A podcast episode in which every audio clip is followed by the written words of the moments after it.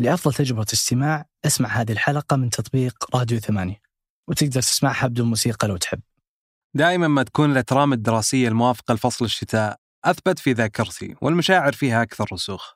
ومن بين كل الأترام الشتوية في واحد عالق بذهني إلى الآن.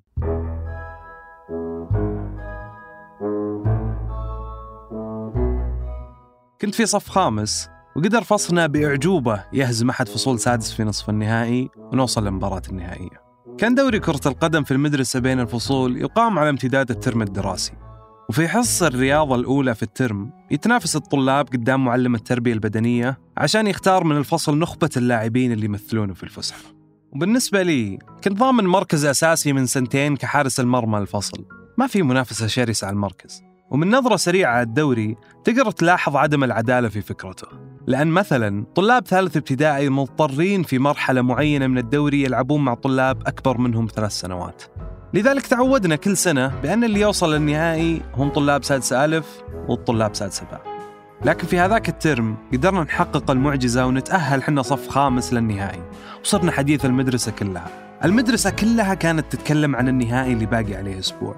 لكن يوم ورا يوم بدأ يصير النهائي كأنه مباراة عادية بنلعبها. ولما صار باقي يوم عن النهائي كنا في حصة فقه روتينية. يشرح فيها المعلم شيء عن أحكام التيمم والطهارة.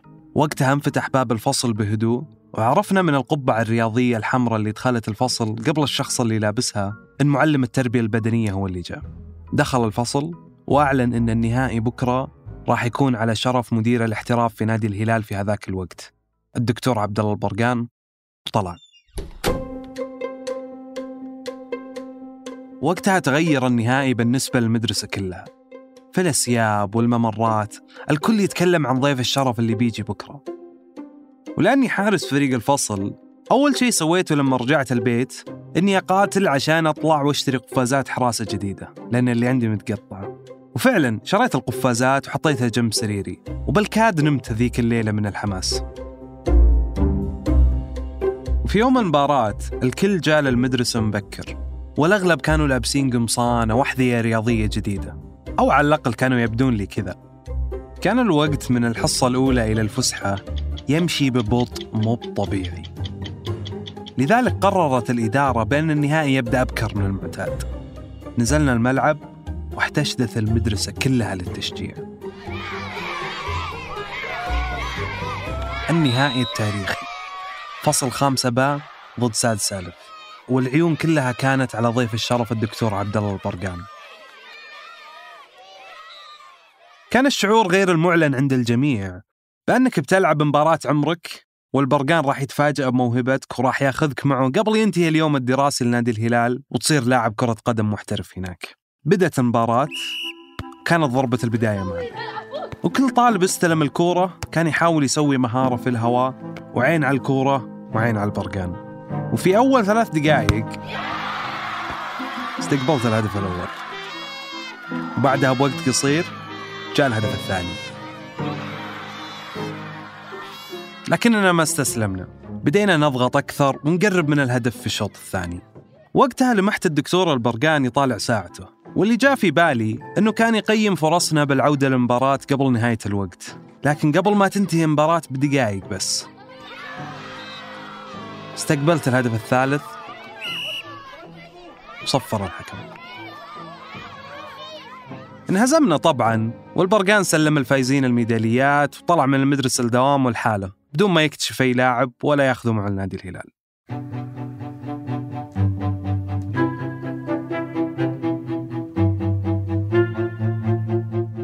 ماني بمتأكد إذا في أحد من دفعتي يذكر هذاك النهائي والدكتور البرقان لكن هالقصة دايم تجي على بالي. واللي متأكد منه أن معظم الأطفال السعوديين راودهم حلم احتراف كرة القدم الرياضة الشعبية الأولى في المملكة. أغلبنا تخيل شعور تسجيل هدف الفوز بالدقيقة 90 والجماهير وهي تهتف باسمك. أبغى أرجع لهذا الحلم. ودي أعرف كيف يتم صناعة اللاعبين في المملكة في المراحل المبكرة بدون ما نوصل للشهرة اللي ارتبطت فيها الكورة. في المهنة اللي يحلم بمزاولتها الملايين من الأطفال القليل فقط يحققها. من اللي ينجح؟ وين تروح باقي الأحلام؟ في هذه الحلقة من أصوات أنا مشاري الحمود. بودكاست أصوات هو أحد منتجات إذاعة ثمانية. في كل حلقة بنستعرض قصة أو مجموعة قصص حقيقية بأصوات عربية. يتكلمون فيها عن تجاربهم وجانب من حياتهم.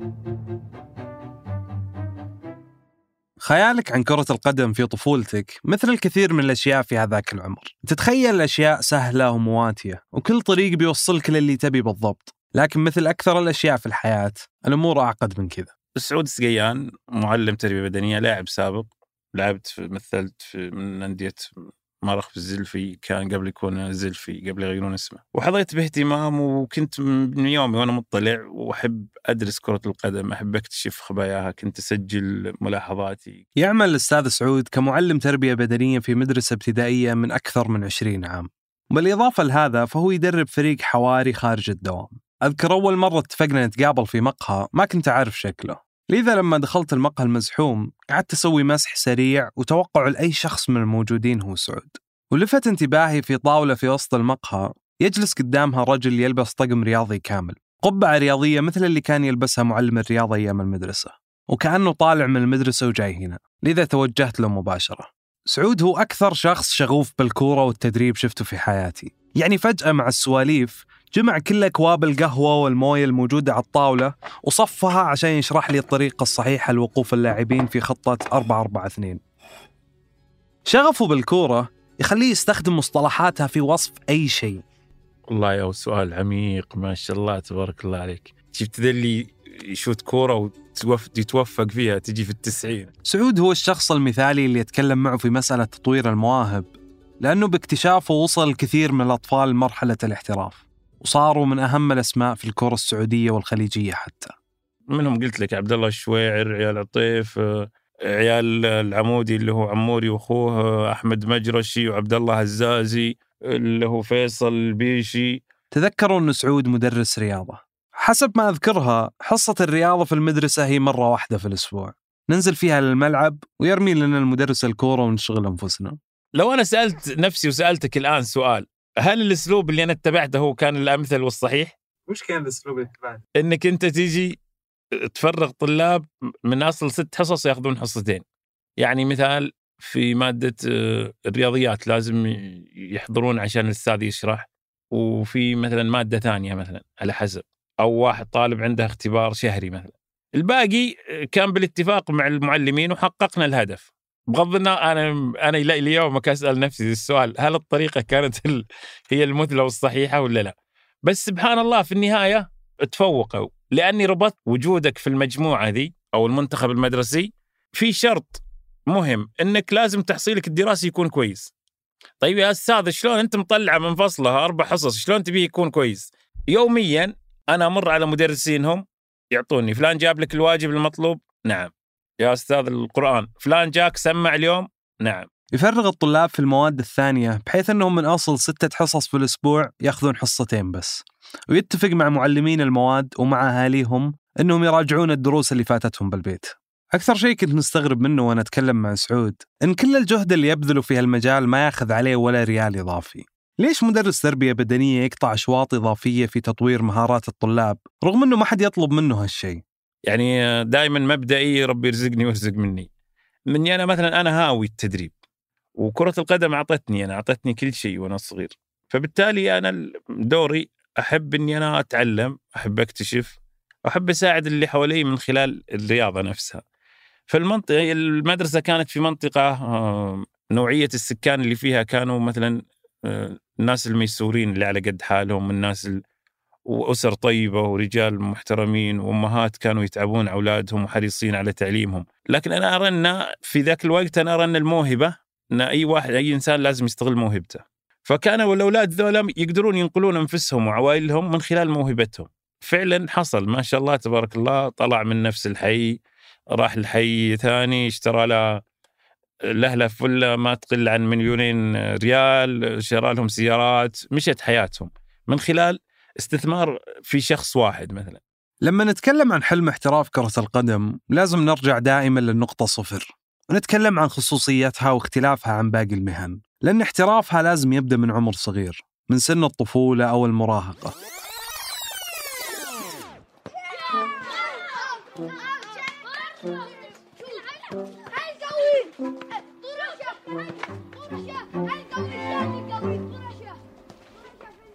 لذا لو بنتكلم عن أطفال ومراهقين فقرارهم دائما مو بيدهم. بل إن من الأشياء اللي واجهتها يعني محاربة بعض أولياء الأمور اللي كانوا مو مقتنعين.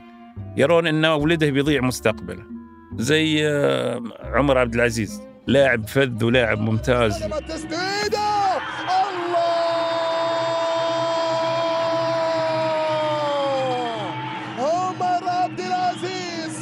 كابتن الفيصلي مثلا كابتن الفيصلي حدود عشر سنوات ما شاء الله تبارك الله من العطاء ما زال مستمر يلعب. فأتذكر أنا بأول بداياته ما كان يعني أهله ما كانوا تحديدا والدته ما كانت راضية إنه إنه يلعب كورة وإنه يروح ويجي. فالآن مثلا أنت تتصور إن عمر عبد العزيز ما شاء الله لا إله إلا الله عشر سنوات لاعب محترف.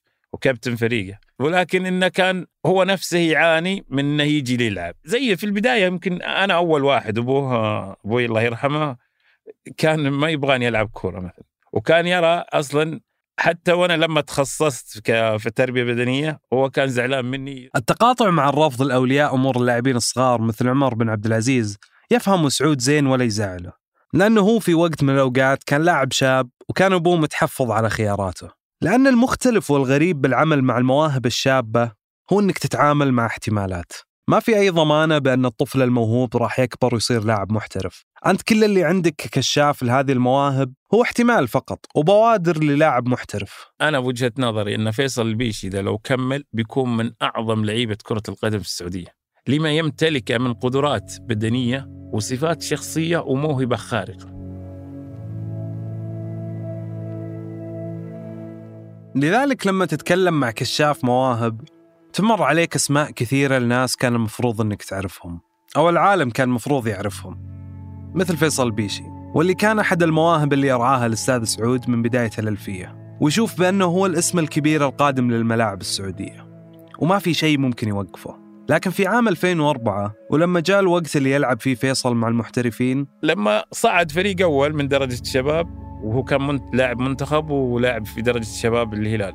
أتذكر ما أنسى هذا التاريخ ابدا ما أنساه. كان فيصل عنده صفاق إصابة تمدد عضلة الصفاق وكان فيصل في غرفة العلاج كان يتعالج ذيك الفترة. طبعا العدد وصعد لعيبة كثار والهلال كان في ذيك الفترة يزخر في أقوى جيل له في النجوم.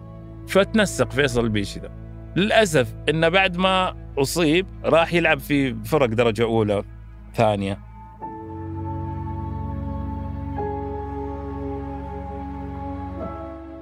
اشتغل سعود كمدرب لنادي الحمادة أحد أندية الدرجة الأولى في فترة من الفترات لذا مباشرة بعد تنسيق نادي الهلال فيصل البيشي كان واضح لسعود إيش راح يسوي رجع الحلم بداية الألفية وحاول يقدم فيصل للعالم من جديد فأنا رجعت ثاني مرة ببدأ طالب بهذا اللي اللي كنت متوقع إنه بيصير من أفضل لعيبة السعودية. أشرفت عليه دربته مرة ثانية في نادي الحمادة. فكان تقدر خطة اللعبة وطريقة اللعب أو المهام اللي داخل الملعب تبنيها على الرجل.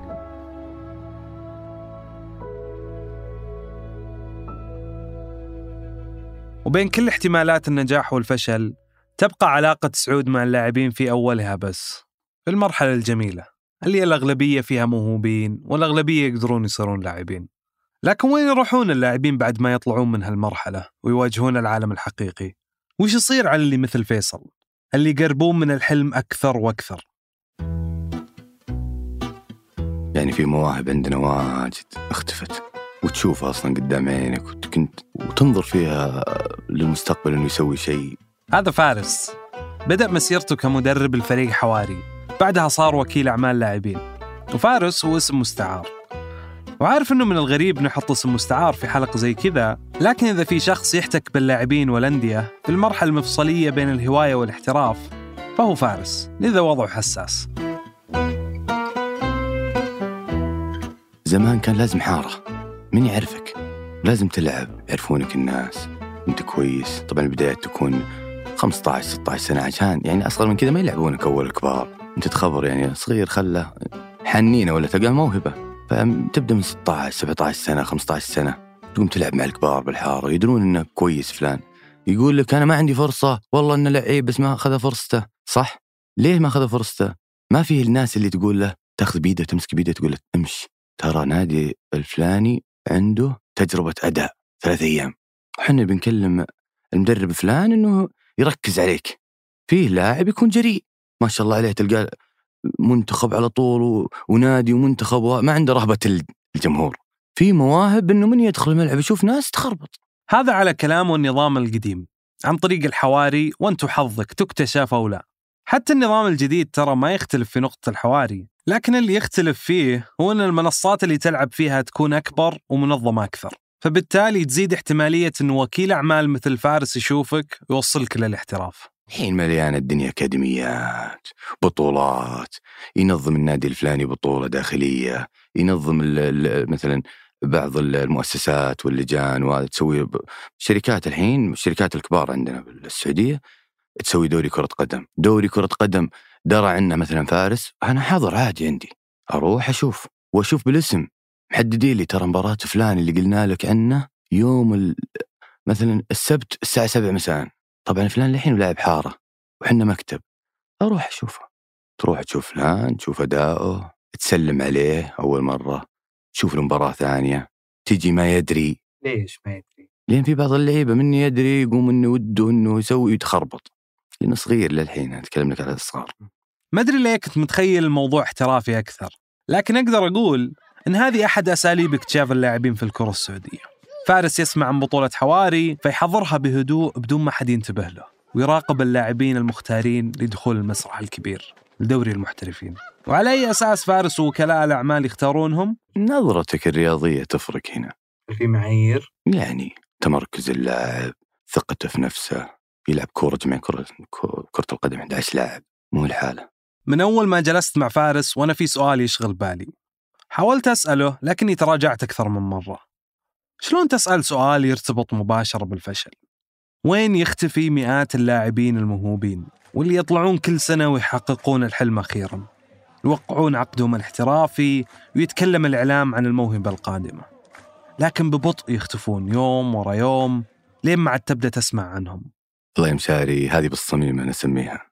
يعني في مواهب عندنا واجد اختفت. وتشوفها أصلا قدام عينك وكنت وتنظر فيها للمستقبل إنه يسوي شيء بس في معايير في في رولز قواعد لازم يمشي عليها اللاعب. إذا أنت كسرت قاعدة للشيء خرب الشيء.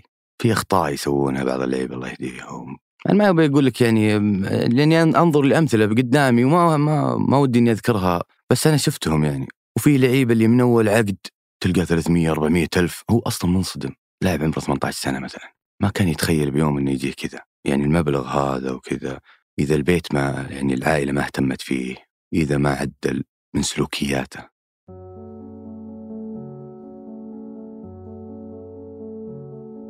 فارس ترك المجال الرياضي في الفترة الأخيرة وأكمل حياته بوظيفة ما يربطها أي شيء بكرة القدم. رغم أنه كان في وسط الأضواء وعلاقاته جيدة مع اللاعبين وإدارات الأندية والإعلاميين ترك كل هالإغراءات وراه لأنه خلاص مل من كثر ما يشوف نفس السيناريو يتكرر. أي أيوة والله. لمصلحته أحيانا في بعض اللعيبة أقول لي ليته تأخر عليه رزقه هذا ولا جاوب العقد يعني أنت تتكلم على فترة مراهقة. السبب اللي يبرر فيه فارس اختفاء اللاعبين هو الفلوس اللي تجيهم فجأة. وهذا أكثر سبب منطقي ممكن يقوله لك وكيل أعمال يتقاطع بشكل مباشر مع عقود اللاعبين ومع الجانب المادي من اللعبة. لكن في أكثر من سبب للاختفاء مثل الإصابات ورفض الأهل في عمر مبكر ويبقى أحد الأسباب الأساسية بأنه مو بالكل يملك الموهبة الكافية والقدرة على أنه يلعب بشكل احترافي.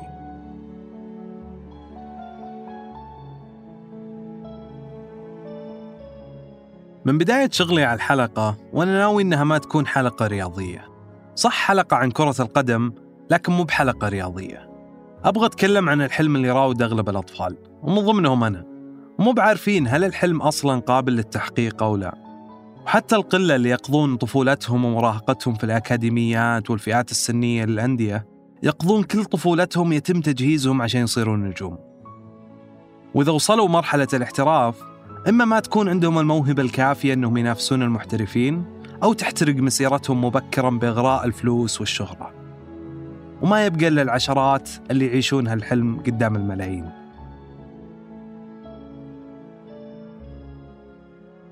الأستاذ سعود سقيان نفسه كان حلمه في مراهقته أنه يكون لاعب ولعب في نادي درجة ثانية وحتى كمدرب درب نادي بالدرجة الأولى ويمكن من نظرة أولى تعتبرها مسيرة غير ناجحة لكن سعود ما يشوفها كذا لأن جمالية كرة القدم ما هي بهتاف الجماهير لك كل هذه أمور ثانوية.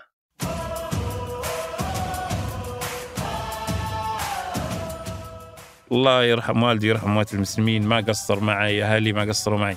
لكن فعليا أنا ابن كرة القدم أعطتني كل شيء احلم فيه كل شيء احلم فيه من أي أي ناحية من الناحية المادية التربوية. كرة القدم عدلت في سلوكي أشياء كثيرة.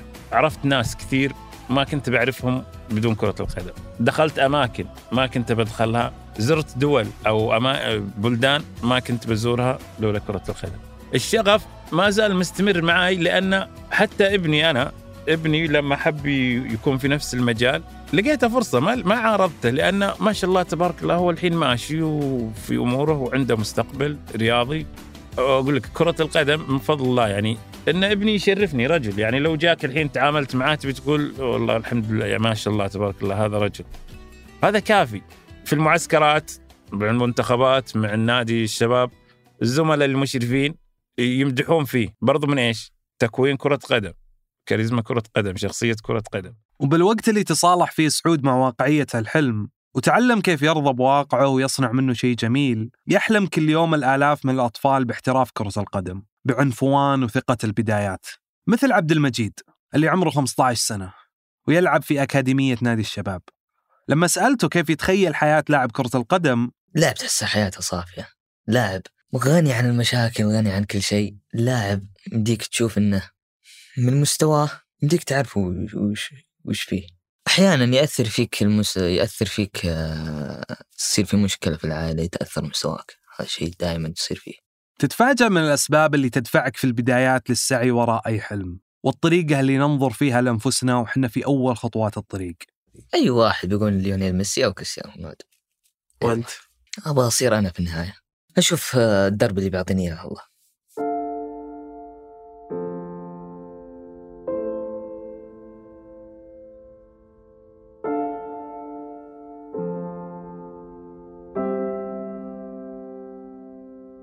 لأن هذا هو الجميل في كرة القدم. إنها تشبه الحياة. ما فيها شيء مضمون. وهذا يفتح الباب إنك تحلم وتحقق نسخة أسطورية من نفسك. تتكلم فيها بمصطلحات كرة القدم وتكتشف النجم القادم. وتسجل فيها هدف الفوز بالدقيقة 90 والجماهير تهتف باسمك.